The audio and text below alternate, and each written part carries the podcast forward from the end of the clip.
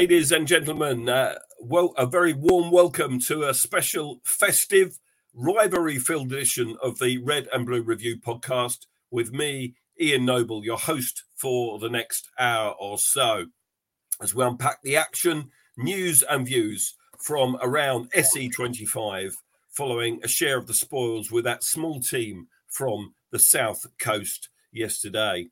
There aren't many certainties in life other than death, taxes, and 1 1 draws between Crystal Palace and Brighton at Selhurst Park. And it's amazing, isn't it, how different a draw can feel. Um, euphoric after the equaliser at the Etihad, and fairly flat having been pegged back in the 82nd minute uh, under the lights at Selhurst last night. And joining me on the pod this evening, as you can see on the screen, guys, we have first of all uh, Lord Holyoke. Um, good evening, Gel. Lord. Good evening, mate. Evening, everyone. And uh, back by popular demand, the legend that is, of course, uh, Jim Cannon. Hello, Jim.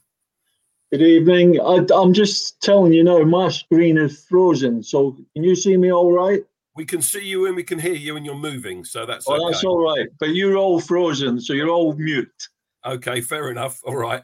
And uh, finally, a very good morning in Melbourne, Australia, to young Aaron. Um, hi, Aaron. How you doing?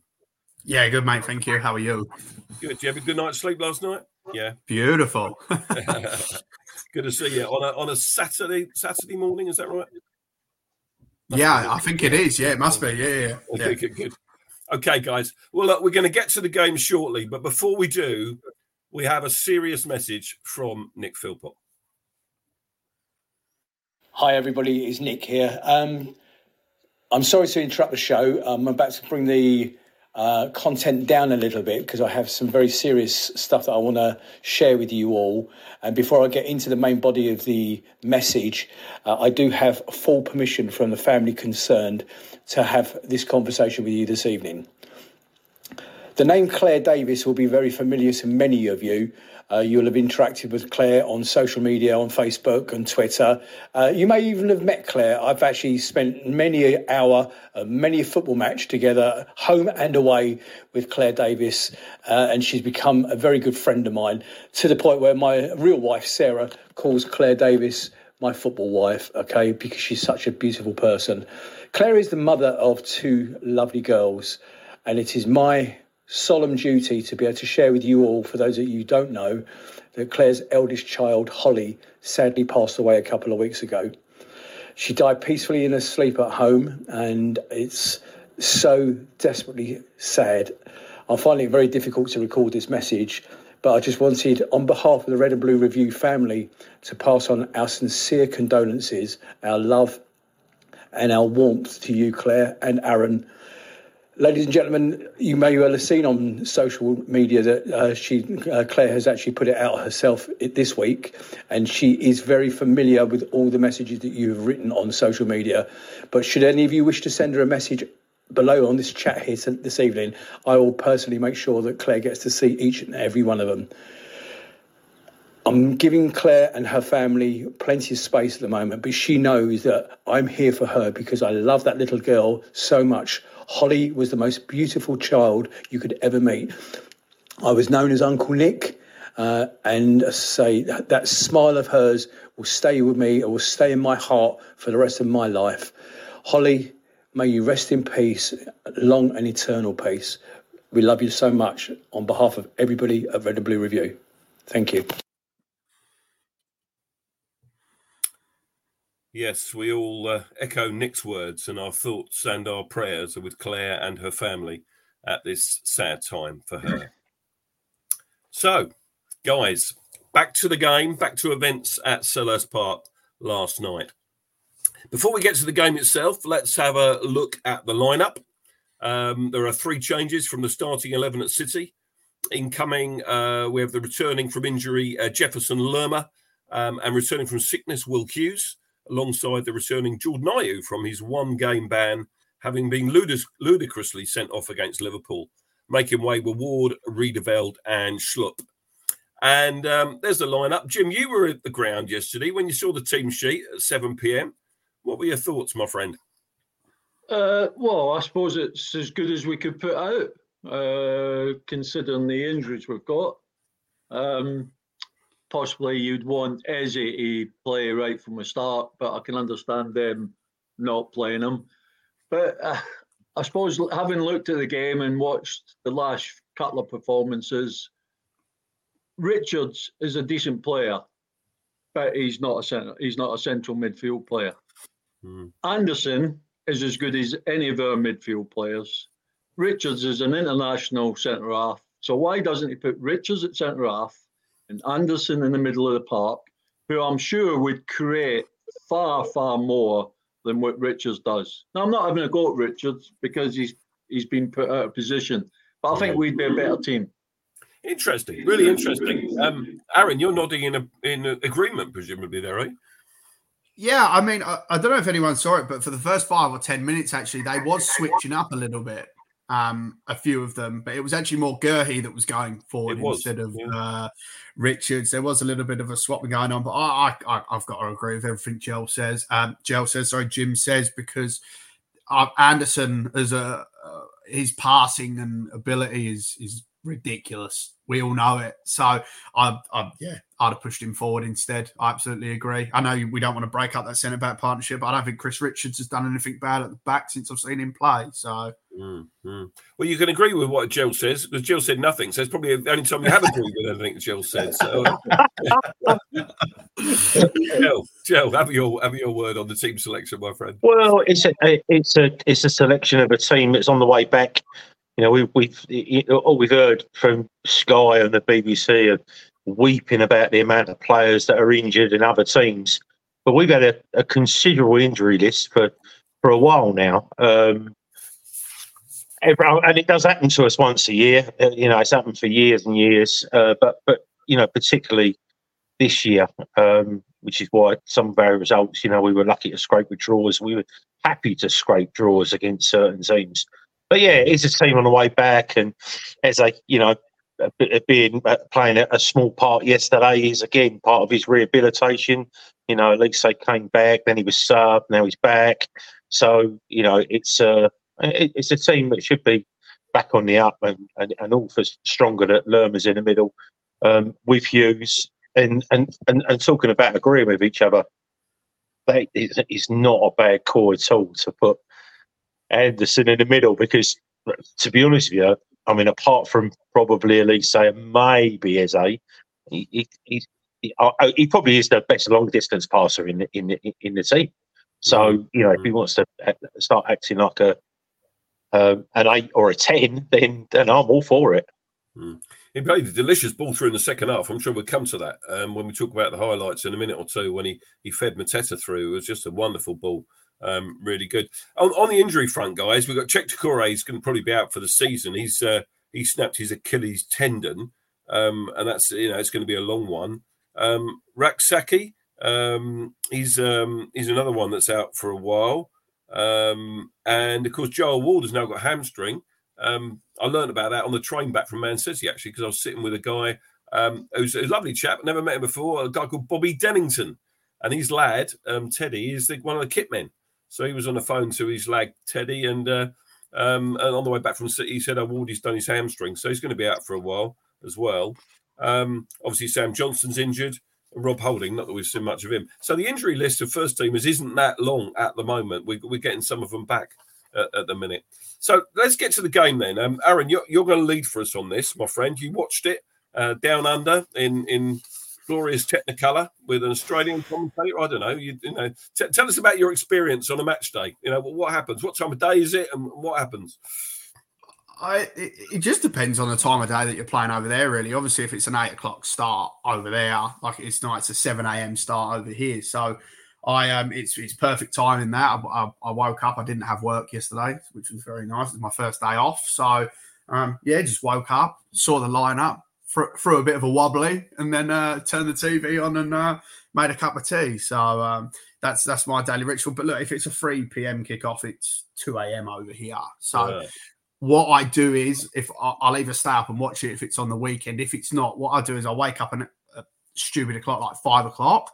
I turn my phone off um, and then I'll literally watch the whole game fresh without knowing what the score was. So uh, if you guys, do, That's hard, isn't yes, it? Yes, very hard because sometimes like someone will message me and it will just flash up on my phone, like mm. especially our chat, and I'll be like, "Oh, for Christ's sake, now I know what's happened." So uh, yeah, that's all right.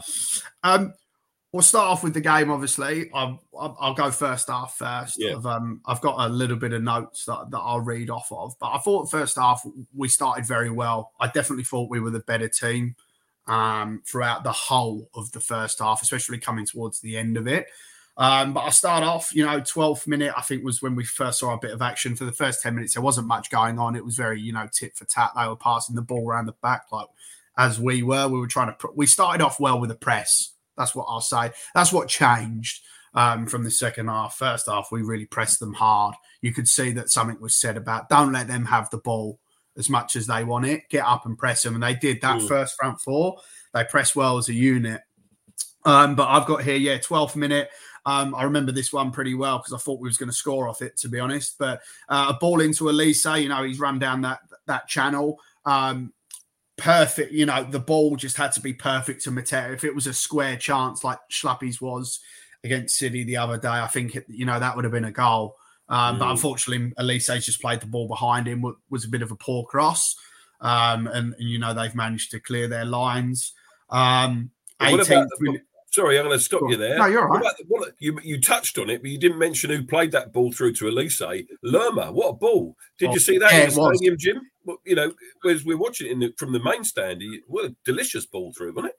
Yeah, it was a good ball. I mean, he's he's a quality player, Lerma. I mean, he's uh, he's a big influence on our side. I know he's he's had a few injuries, but I mean, we miss him and Doucouré in the middle of the park because they they set things going which we haven't got at the moment. But yeah, excellent ball. And uh, there was a couple of chances there. It flew across the box, and we were just a little bit behind, or the ball was a little bit not in the, the, the right place, which was unfortunate because if we'd have got a goal then, it might have been a, a, a different game. Yeah, you're not wrong. And so, Aaron, yeah, you, are right. You touched it. At least they gets the ball in the box. It was just behind Mateta, I think, wasn't it? Just behind him rather than in front of him, which made a huge difference, of course. Yeah, I, I, I, mean, like there was, I've got a few here, you know, between say the twentieth and the thirtieth minute mark. You know, we had a fair few balls flying into the box, and it was good to see us really get on the front foot and get them because they didn't like that. You, you could see that they didn't like it.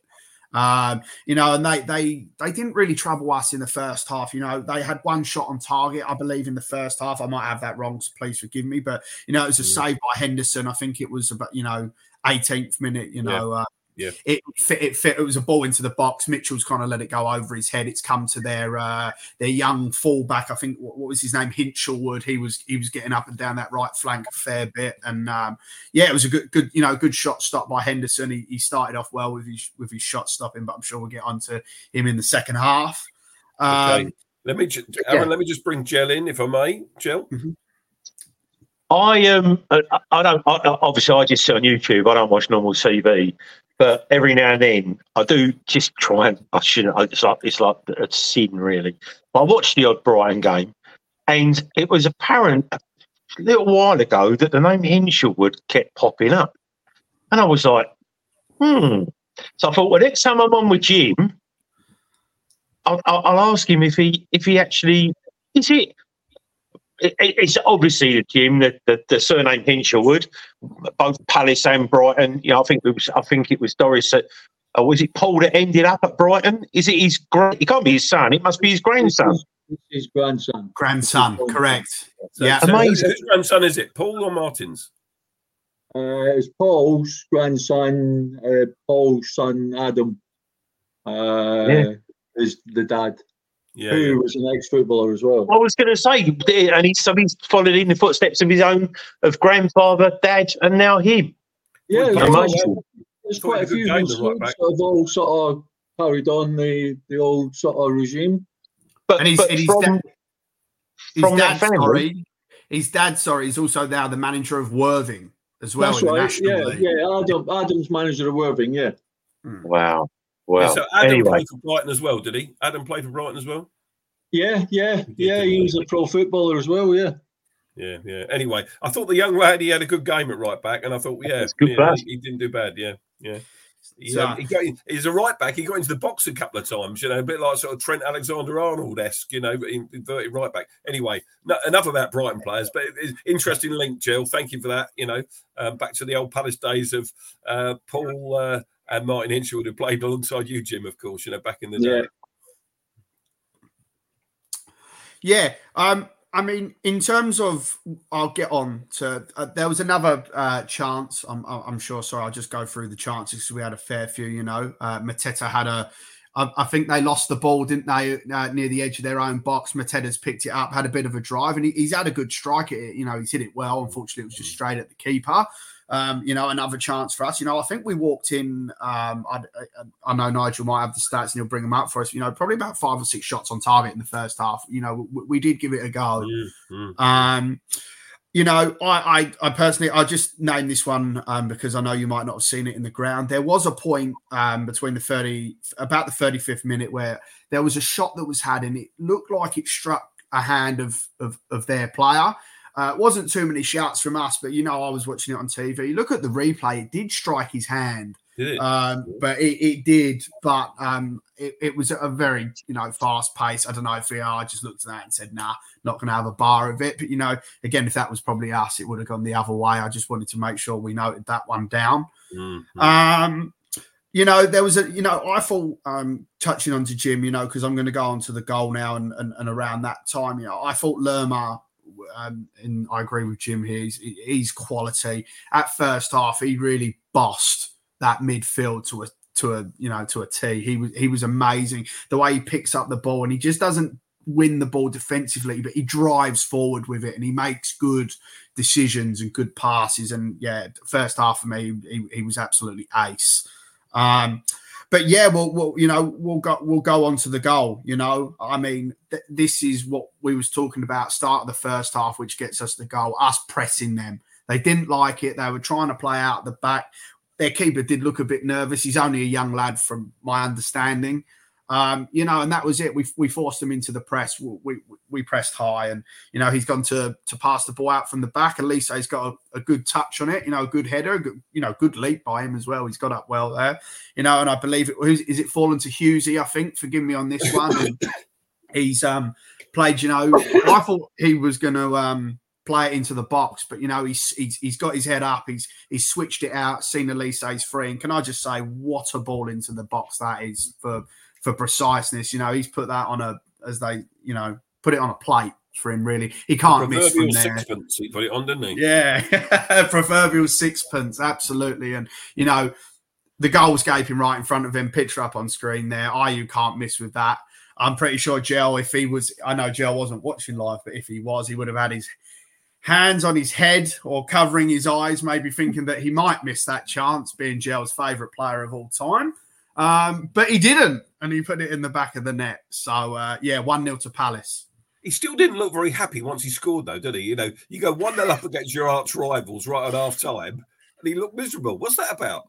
I don't know, Joe. Yeah, he probably thought that even though he's had a really good game and scored a really good goal, yeah, I was going to go in tomorrow. Slag him off. I won't. I've you know you guys know that I always said if he has a good game, I call it a good game, and if he has a bad he's game, the, I call it a bad game. Player. He's the best player we've got. He's the most oh. consistent player. Oh week no! In, week out. Oh. with a legend. How can I do that? Gel and Aaron, let Jim have his say. Going right, back Jim. to Ayew, I thought he's, he had, he's the best player we've got, and he did what he needed to do. Going back to Ayew, I thought he had, I thought he had everything he does. He's consistent in everything he does. He's the only player that can hold the ball up out of our front players to a real degree and people on, brings people into the game. If we didn't have him, we'd be a struggling team, I'll tell you. And, and we did miss him when he went off as well. And, and Roy alluded to that in his post match presser. He talked about the fact that, again, he's done this before. You know, the, the substitutions, I'm sure you'll come to this, Aaron. He, Roy reckoned that they didn't change the game enough. Um, but um, we missed Ayew when he came off. So um, Nigel, have you got a sound bit that you were trying to play earlier? No, he hasn't. Don't worry. Don't worry. Anyway, Gel, I think he was having a go at you earlier a little bit. No, no, no. And when he get when he gets it lined up again, because he just did it as he was doing, as Jim was talking. But yeah, yeah. like I said, I mean, you saying about the press. I mean, it was all down to Richards being much more well. Basically, I'm looking at a freeze frame bit now. I mean, he's he's as the goalkeeper gets to turn, he usually would be passing it to Dunk. Um, Richards is on him, but he's coming at an angle where he can't make that pass. He can't go across goal.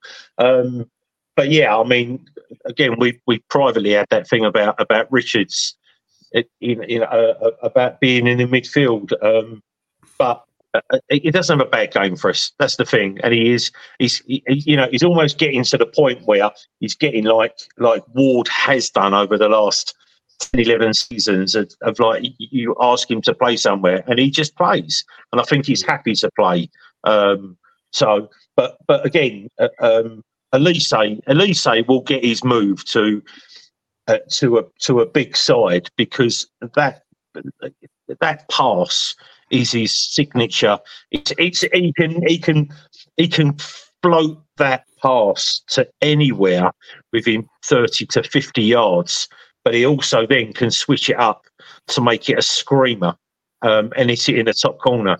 But that, yeah, it, it's um, yeah, you can use all the all the uh, all the description you want about that. It's uh, and again, are you?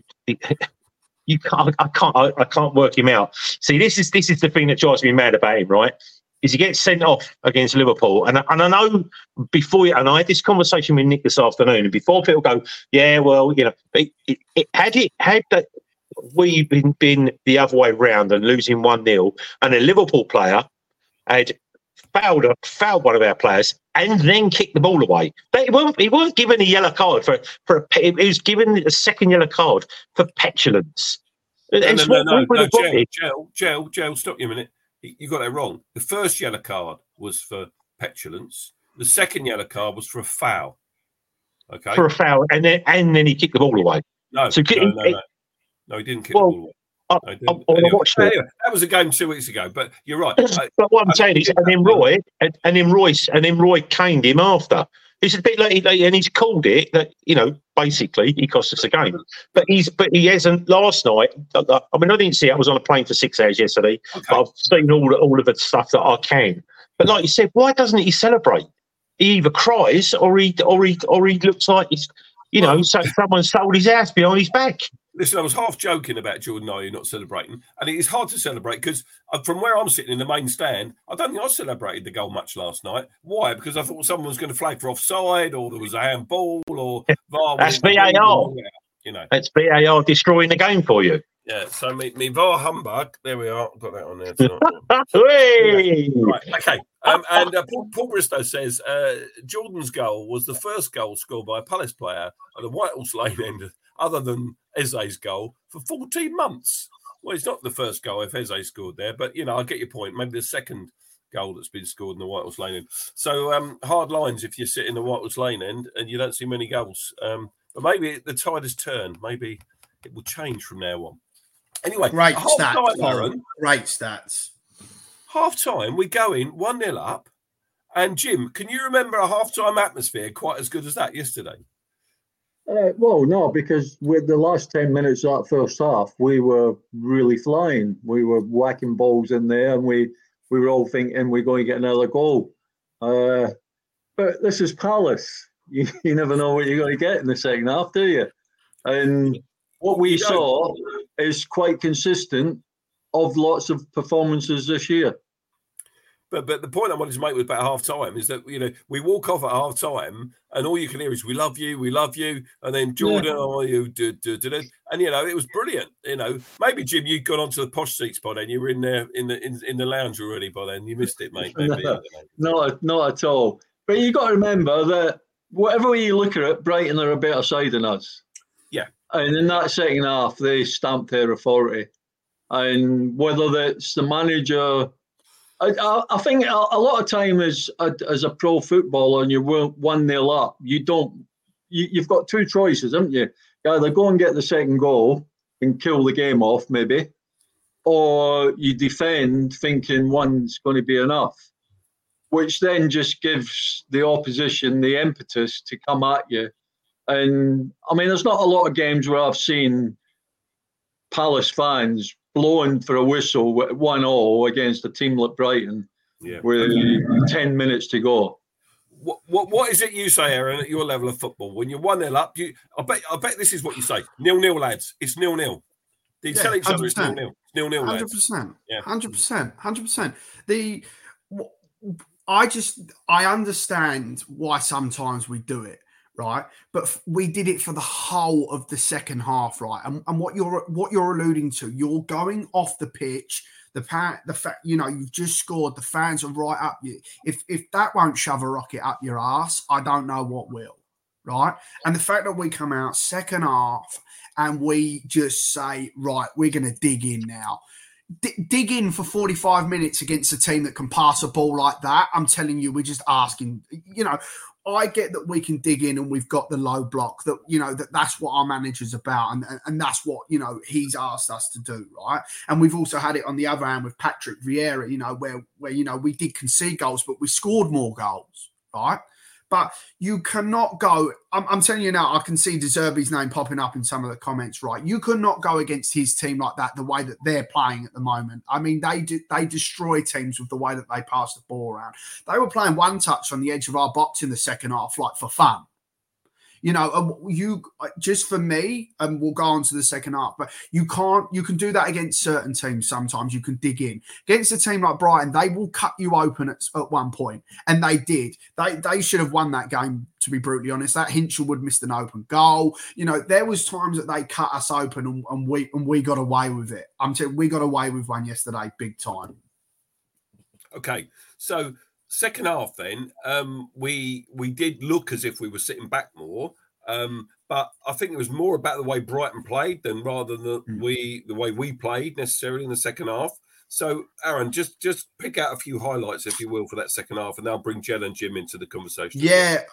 I, I, mean, I haven't wrote too much on the first half to uh, second half, to no. be honest, because yeah. I mean, we, we we were absolutely, you know, everything the only thing that come out of the second half is that you know henderson had a f- few flappers for you know for 10 minutes which was a little concerning um, his decision making wasn't spot on in the second half you know he he, he had that um, you know, a couple, I think, where he's come out and he's punched the ball. It's come off Danny Welbeck. I thought that, you know, you see that, that floating. One, that would have been. Yeah, you know, see that one floating in the back of the net. That would have been hard to take. Um, you know, you know, maybe he's a bit, you know, he hasn't played for a little while. You know, we'll see. You know, but they had a few chances. As I said, that Hinshelwood one. The the bit I will come on to the second half. The bit that I wanted to talk about was was the substitution, and you know, we'll go on to this with especially the Ayew and Eze one f- for me. Eze hasn't started the game for a reason, right? I, yeah. I still think he's probably our best player. I, I, I still believe that. Um, but he come on yesterday and he looked rusty very rusty. Um, you know, Mateta, uh, a good bit of play. Um, it was the you know our two good chances come within a minute of each other. You know, um, Mateta's you know had a driving run, played the ball to as a you know his front and goal. It's it's one versus one. You know, and their defender has come out of nowhere. You know, and slid. But I think Eze, when he's got a couple of games under his belt, he takes that chance. He, he took that time, chance. Yeah yeah. It was so slow to get the ball out of his feet. You know, he took a, a long time to get that ball out of his feet. And, and, and you're thinking, if that was França or, or, you know, like some of the boys are saying in the chat, you put someone on because França looked bloody good against City. You know, you you put him on. Does he take that chance? Maybe. Um, but for me, that's that's bad. That's bad management by Roy because Eze looked nowhere near it. Um, you know, that corner again, it's come to him on the edge of the box. He's just hit the ball into the ground and it's flown over the bar. That's a good chance. yeah, well. let, let, you're not wrong. You're not wrong. Let me stop you there. If you're Roy Hodgson and Eze's trained all week, don't forget he came off the bench at City just for a couple of minutes, didn't he, towards the end of the game? And he, he sort of influenced it a little bit in those very, very small cameo he had last weekend. But he comes off the bench last weekend. He's trained all week. He said to Roy Hodgson, uh, Roy said, How are you feeling? He says, well, I'm not quite ready, but you know, I'm all right for the bench. So he plays, puts him on the bench. He's our best player. You've already said that, Aaron. Okay. We've got 20 minutes to go, and he gets criticised for us sitting back deep and allowing Brighton to come onto us. Okay. Um, he's worried about Jordan Ayew's fifth yellow card. Okay, so you know Jim's already said Ayew's most, one of our most important players. Ayew's on four cards already, so he's worried about that. So he thinks, yeah, let's bring Eze on for Ayew. Twenty minutes to go. With hindsight, without knowing what's going to happen, sorry, without hindsight, without knowing what's going to happen next, that's not a bad call, is it? Eze for Ayew with twenty minutes to go, really? Jim, yeah, Jim, look, Jim, what are you, your thoughts on that first? Uh, well, yeah, I mean, I wouldn't have taken Ayew off. No way, because I think he was one of our best players. Yellow but, card or no yellow card? Well, I'm not into the yellow card thing. You you go out and play and you do what you got to do. And if okay. you get a booking, anybody get a booking these days with these referees. I, there's no there's no normal free kick anymore. Everything's a yellow card. There must have been a few there. Like you think, why is he giving a yellow card? It's a normal coming together, but every time it seems that, that there's a free kick they're going to give a yellow card. I do also think that Eze isn't the player out wide as he is in the middle of the park. Ten, yeah. Purely because to, you need to get to involve a wide player, you need to have the ball and you need to get the ball out to them. Well, we never had that. So Eze's much better in the middle of the park where things are bubbling about and he might get on the end of it. So I, you, yeah, you're right. What you're saying, you would think if you bring Eze on, he's probably our best player when he's at full flight. Um, okay. But he's had a few injuries and he's looking after them. But I would, I would have left Ayew on, and then I would have brought Eze on as well, okay. if you want to try and go and win the game. Okay. But maybe at that particular time, one 0 maybe he's thinking I don't want to give nothing away. So, okay, Aaron, come back to you.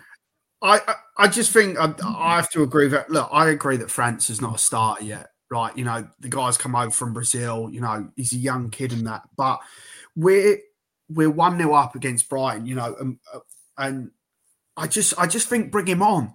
Bring him on. You, you've got to give. I'm sorry, guys. You've got to give him a chance, mate. You've got to give him. And you gave him a chance against Man City, and he was spraying balls, and he was taking one of the fastest fullbacks on in the league and beating him. Give him 20 minutes on that pitch. If Eze doesn't like playing out on the left or wide, where he looks a bit lost, as I agree with with uh, Jim, you know he's he is a number 10. It's the shirt number he wears, right? Bring him on and just see, or don't take Ayew off you know, I, I think Mateta played very well yesterday. I think he held up the ball very well for us when he when he could. Um, he didn't have a, a, fantastic game, but he had a good game. Um, but Ayew does hold up the ball for us. And when we're trying to get out against Brighton, who are absolutely battering us at this point, you need someone that's going to hold up the ball. Eze's not going to do that out on the left. He's not. I'm sorry because it's not his position and it's not his job to do that. You, you, know, and he looked rusty. I think if someone is that, you know, if he's just saying look a bit unsure, just just leave him on the bench and get give him another Christmas to train, you know, and get, and get back up to full fitness. You know. Okay. Okay. But the move that you alluded to earlier was probably our best move of the second half and it started. Oh, it's the only move. It, it, yes, okay. So it started wide with Olise on the right flank, hugging the touchline. He fed in Mateta. Mateta left Dunk for dead. Dead with that. He, it was a brilliant bit of play. It was the right ball, and I think a fully, uh, I wouldn't say fully fit, but a fully up to speed Eberechi Eze takes that ball first time and scores. Um, Absolutely. You know, and and at 2 0, their game's done then. So, you know, maybe the, the game turned on that pivotal moment for us. Um, but you, you've already said it. I think you can't deny Brighton, you know, a, a share of the the points. I mean, if any team looked like they were going to win it late on, it was them and not us.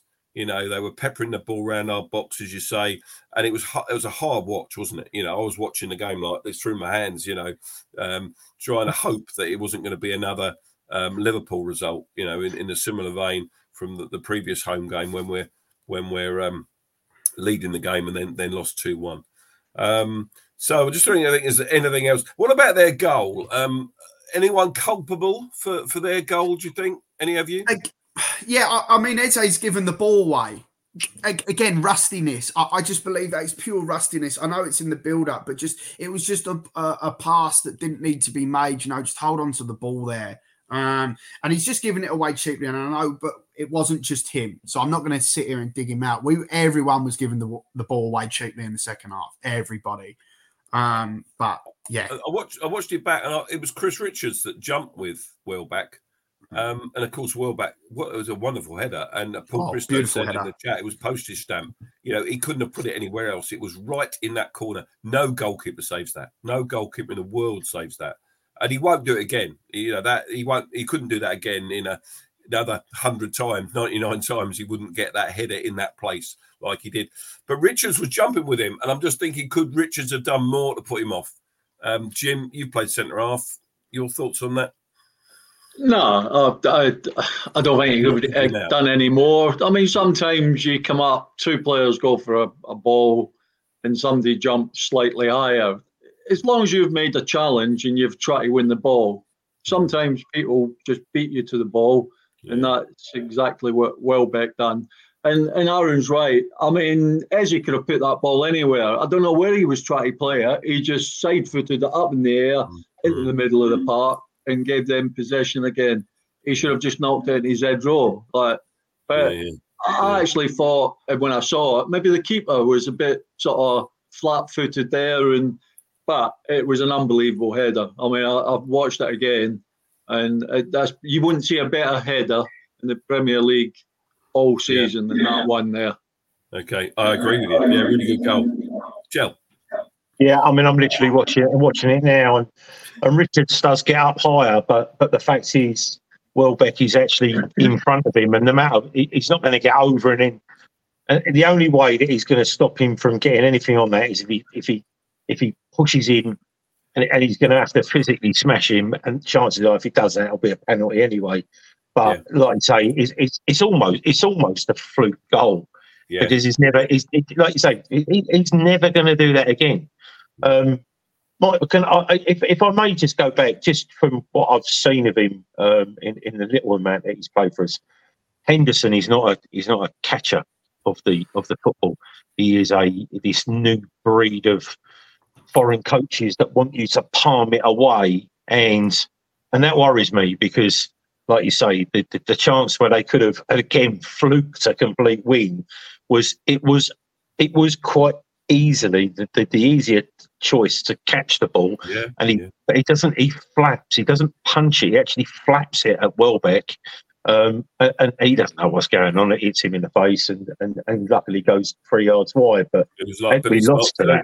Pantomime time, wasn't it? But, pantomime but, but the thing is, had we lost two one to that, mm. um, I mean, that would have been it would have just been pelters all round for, for everybody, for Roy, for Henderson, but you know, for for everybody. But but yeah, I, I, and again, uh, like I said to Nick,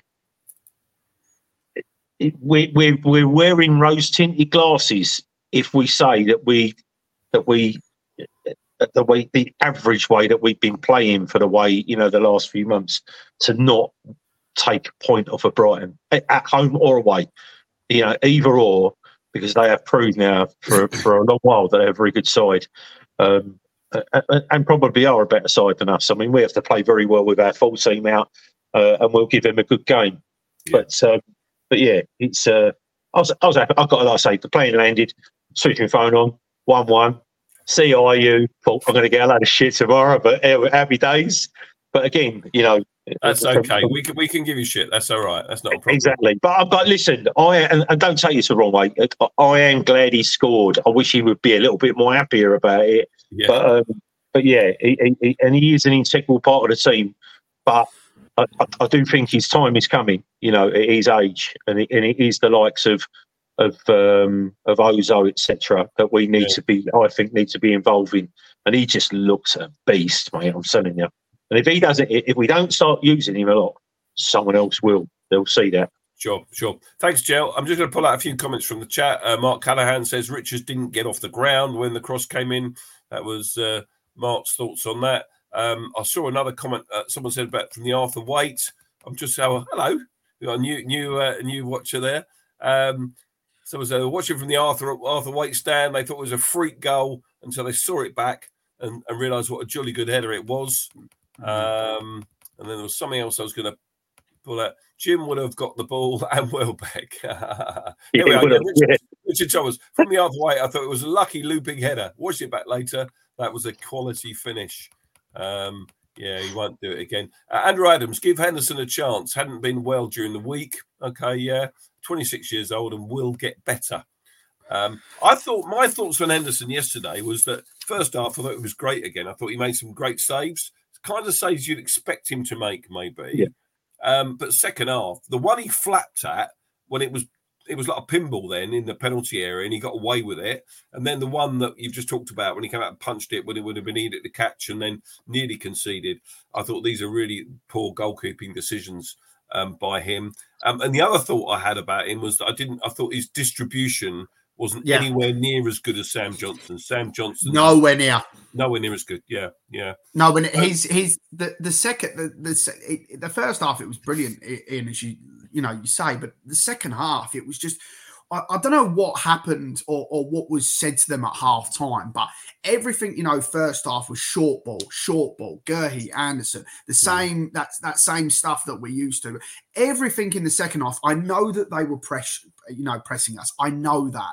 But we still have to play within a certain way. But he just punted it long every single time. And when he was punting it long, it wasn't even find it, you know, it wasn't even within 10 yards of no, Mateta. No, it was no. nowhere near. Yeah. So it's like, where are those balls going? And that I'm telling you now, it, it's it, I know it adds up to many reasons why we didn't come away with three points there.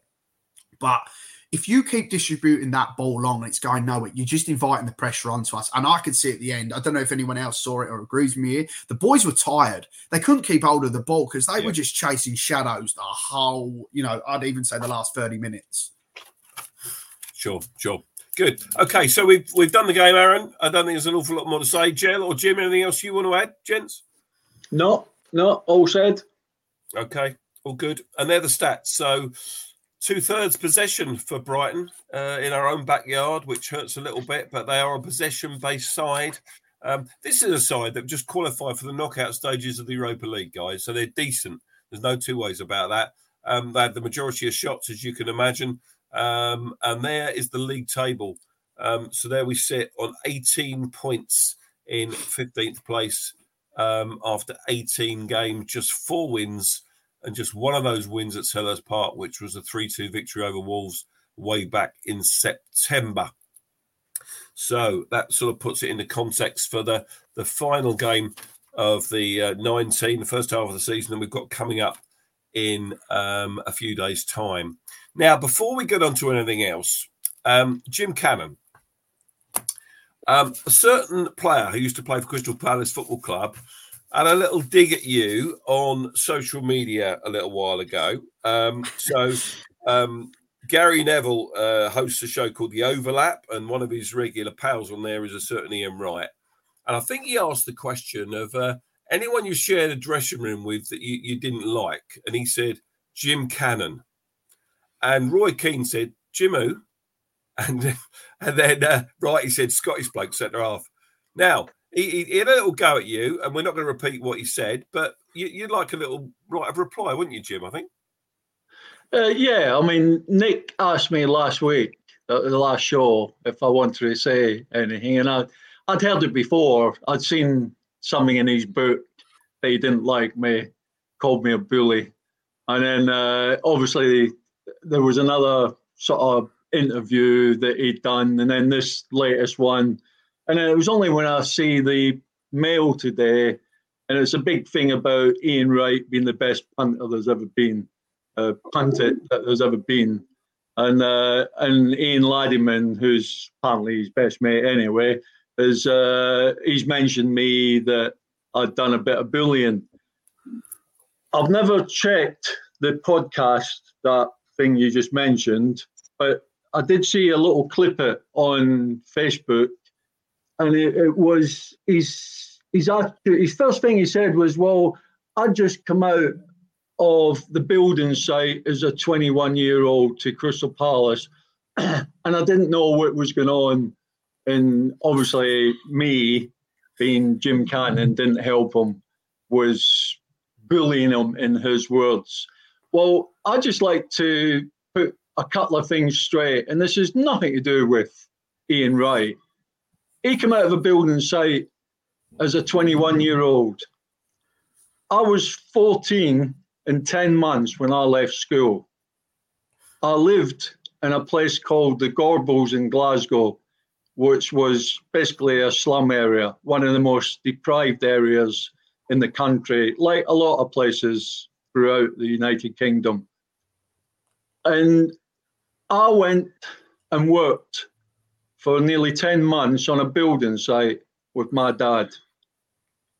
I then got a chance to go on trial with Manchester City because I played in a good amateur under 15, under 16 team in Glasgow.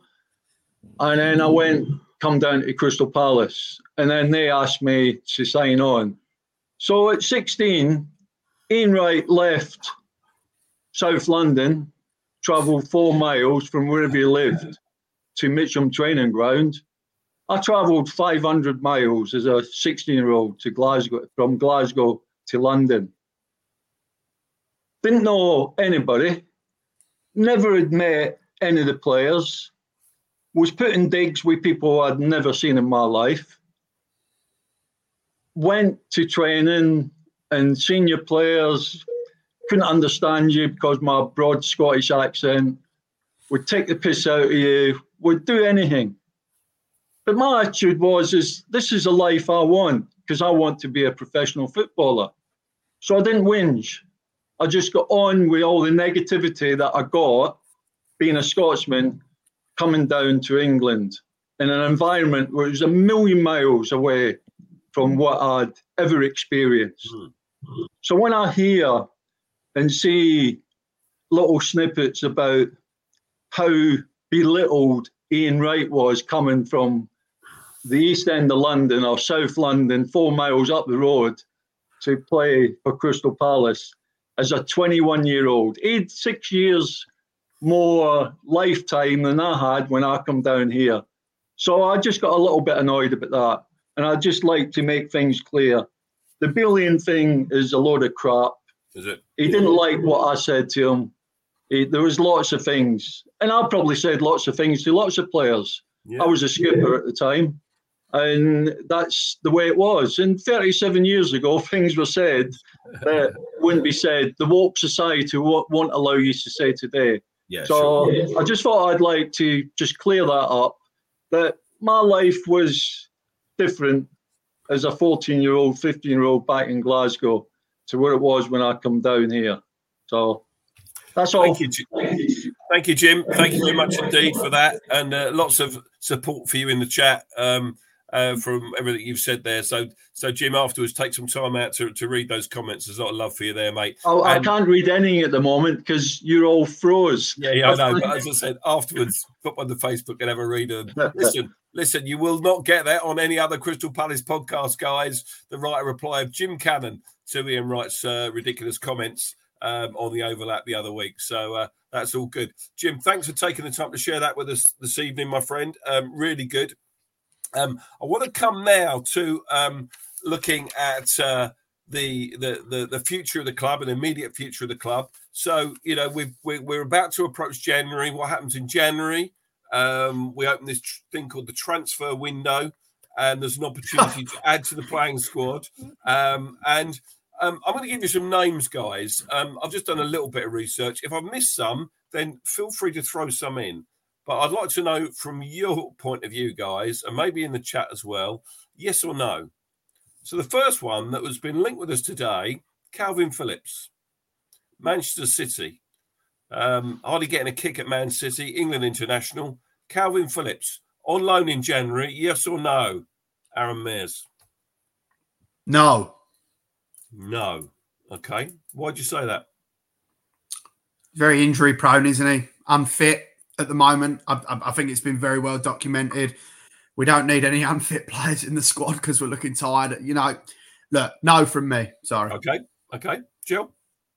No, he doesn't do it for me. He doesn't get in front of Lerma, doesn't get in front of Doucouré.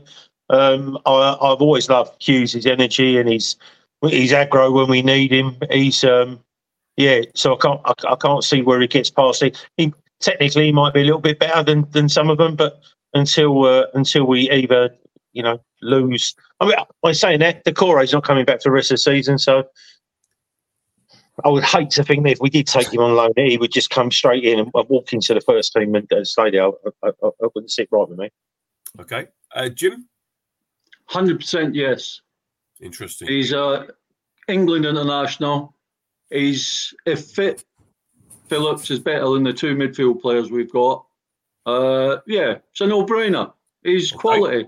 I mean, you can talk about any injury like, well, he's injured. He don't play for Manchester City because he can't get into the team because of the world-class players they've got there. So yes, he would fit in our team and he'd make us a better team. And it, uh, Manchester City signed him for a reason from Leeds United because he was a top class player at Leeds United, of course. So we've got a no, we've got a yes, and we've got to sit on the fence. Um, I like that. It's all good.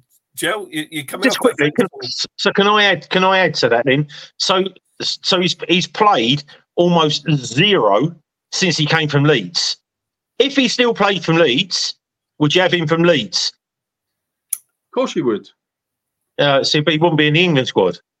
Well, and he doesn't. Well, he was in the England squad when he was at Leeds, wasn't he? Yeah, I, I, I, he's never going to be a regular in in at City. He's just he's literally just a squad player to make up the twenty five. I don't think he, he's a cup game player at, at best. Well, well he's, a, he's obviously every player at Manchester City is probably a squad player if you look at it that way. Apart from Haaland, I think he's played ten Apart times for City. He has not ten games, but he's, he's come off the bench or he's featured ten times this season. I think. Uh, it, what this season and, and last season? I think it's this season actually. I'm, i might got that wrong, but but I think he's, he has played a bit. He played in the in the last Champions League game anyway. Um, that's for sure. Anyway, so that's Calvin Phillips. Um, be interested to see what happens. A lot of love from him in, in the chat. Yes, says Yasmin. Uh, yes, says uh, Paul Bristow. Um, and a couple of others earlier said no. So uh, interesting. There's a split of opinion there. Second name I've got for you, Eddie Nketiah. Um, to you first, Joe. So it's a difficult one because he's he's a forward, but, but uh, didn't we chase him for eighteen months about three years ago, and he refused. He had the chance to come to us and refused. So I'm like, yeah, he looked really good when he played against us first game of the season. Um, I'm gonna I'm gonna say yes because he probably is better than the two. If we're gonna go on the premise of what we've got, yes, yes. Okay, good, Jim. Yeah, I'd, I'd agree with Joe. He's, I mean, uh, our centre forwards are. I know we didn't have much possession in the second half, but any ball that come up, I mean, Mateta was nowhere near challenging anybody. It like couldn't get near a header. He's six foot four, the guy. He so jump, yeah, no, he can't jump.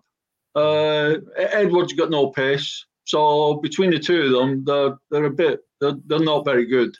Uh, I know they score the odd goal, and like as soon as you score a goal, everybody goes, "Oh, well, yeah, but he scored a goal." But there's there's more to a 90 minute game of football than putting one ball in the back of the net when you get the chance. It's uh, mm. it's bringing and involving lots of players and lots of different scenarios through the game. So on Nketiah, yeah, he would improve us 100. percent Sort of helps though if we score a goal if you're a striker. But yeah, I get your point. Um, Aaron, Nketiah, uh, yes or no? Yes, mate. Yeah, I'd take him. Um, I just see, I think, real panel in the chat. I make real panel. Um, yeah, you know, they're looking at signing a striker. So Arsenal, it's very clear. He'll be surplus to requirements over there, I think. Um, so yeah, I'd, I'd take him. Um, I'm just going to point out uh, uh, uh, I, I spoke to Nick about this the other day, and Lee Lockwood's pointed this out as well. We, and I hope there's some names on this list, Ian, that you're going to give us because we urgently need some fullbacks, urgently, especially a right back. I'm telling you now. So uh, I'll let you keep reading him. But Lee, absolutely, I agree with you, mate. Very good. Okay. Um, Mark Callahan Thank you for that uh, contribution. I will read it out. Our strikers couldn't score in a brothel. Yeah, that that, that old one. there we go. Uh, right. Um, yeah, so it's a big yes for Eddie Nketiah from Arsenal. Um, what about Trevor Chalobah? Um, it hasn't gone first. Chelsea. Chelsea, Chelsea centre back. Yeah, sort of defensive midfielder. Um, Trevor Chalobah, put it in context, he's 24 years of age. England under 21 international. He's made 45 appearances for Chelsea. Jim Cannon. Uh, I don't really know a lot about him, but I don't think we need another centre half or defensive midfield midfielder. Mm. Uh, our prior, priorities are up front. That's that's the main thing. I mean, I, I know you've mentioned Joel Ward. I mean, Kleiny does a decent job. His distribution at times is is not that good, but uh, yeah, I suppose we do long term. We need another fullback, but yeah, I don't. I'm not sure about Chalobah, not at all. I, have not seen enough of him to comment on it. So fair enough. Aaron? No, no, we don't. We don't need a centre back. Or I know we've got Doucouré out injured, and we do need some cover. But you know, you might look at a loan and that. But no, Chalobah not for me. No. Okay, Joe. Me neither. I know, I know nothing really about him, but um, yeah. Well, it, you know nothing about Chalobah. You won't know much about the next two because I had to look them up. But apparently, both these players, both younger players, I'm going to read these names to you now. Uh, tell me first if you've ever heard of these players. First of all, Adam Wharton. Do you know who he plays for? Adam Wharton. He is a midfielder. He's 19 years of age, capped uh, under 20 level from England. At England, uh, plays for Blackburn Rovers. Um, been linked with Crystal Palace. Uh, and the other one that's been linked with us is Pierre Ekwah, E K W A H. Um, 35 appearances for Sunderland, a box to box midfielder, 21 years of age, um, capped for France at under 20 level. Um, was at the Chelsea Academy for three years, um, left there when and joined West Ham, left there in t- last year to go and play for Sunderland. He's made 35 appearances for Sunderland. Apparently, he's catching the eye up in Sunderland, and uh, we've been linked with him as well. So it's very difficult to make a view on those two lads because you probably wouldn't have seen or heard of them. And I haven't rehearsed this with you, have I? No, we haven't rehearsed this bit.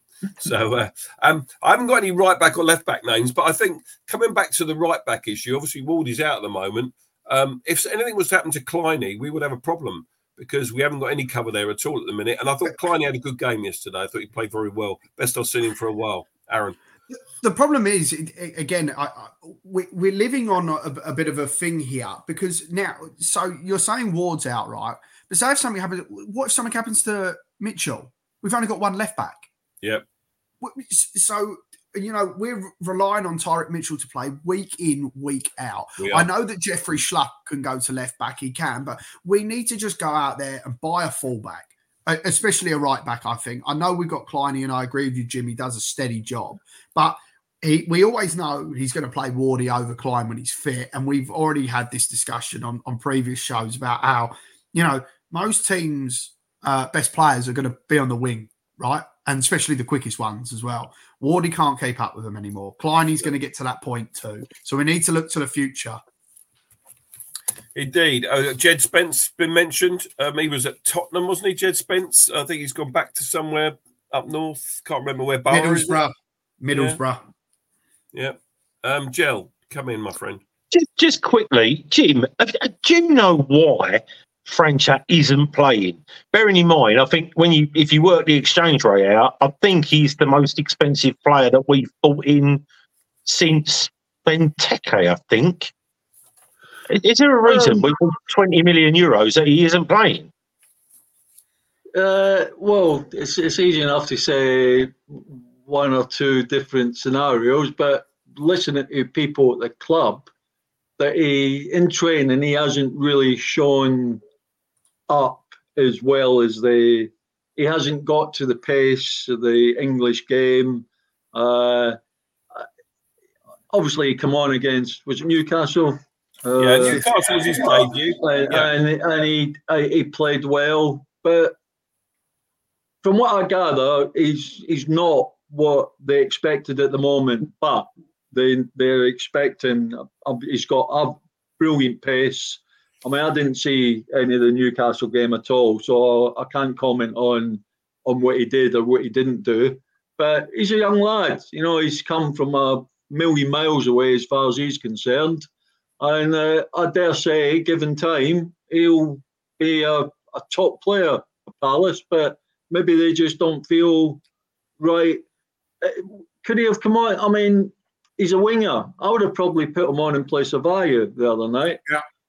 But as I, I say, I haven't really seen anything of them apart from 10 minutes in a game where Roy destroyed them uh, because his contribution was negligible. But it's, yeah, you, you got to give these kids time. And, you know, you can put them in too early and it makes it harder for them to then get going again. So, but I would, I would have probably liked to have seen him come on on the left wing. I don't know if he's a left wing or right wing when uh, when I went off. You know, like we needed to try and take the game to them. But again, that's how the fans are thinking.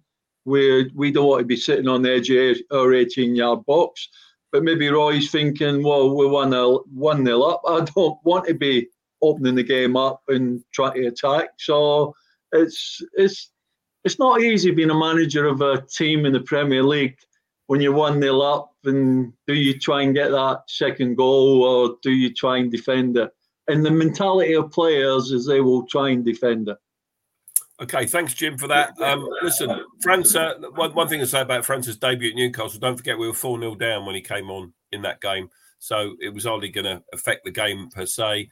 Um, he got criticised for the Tottenham substitute appearance along with others, didn't affect the game enough.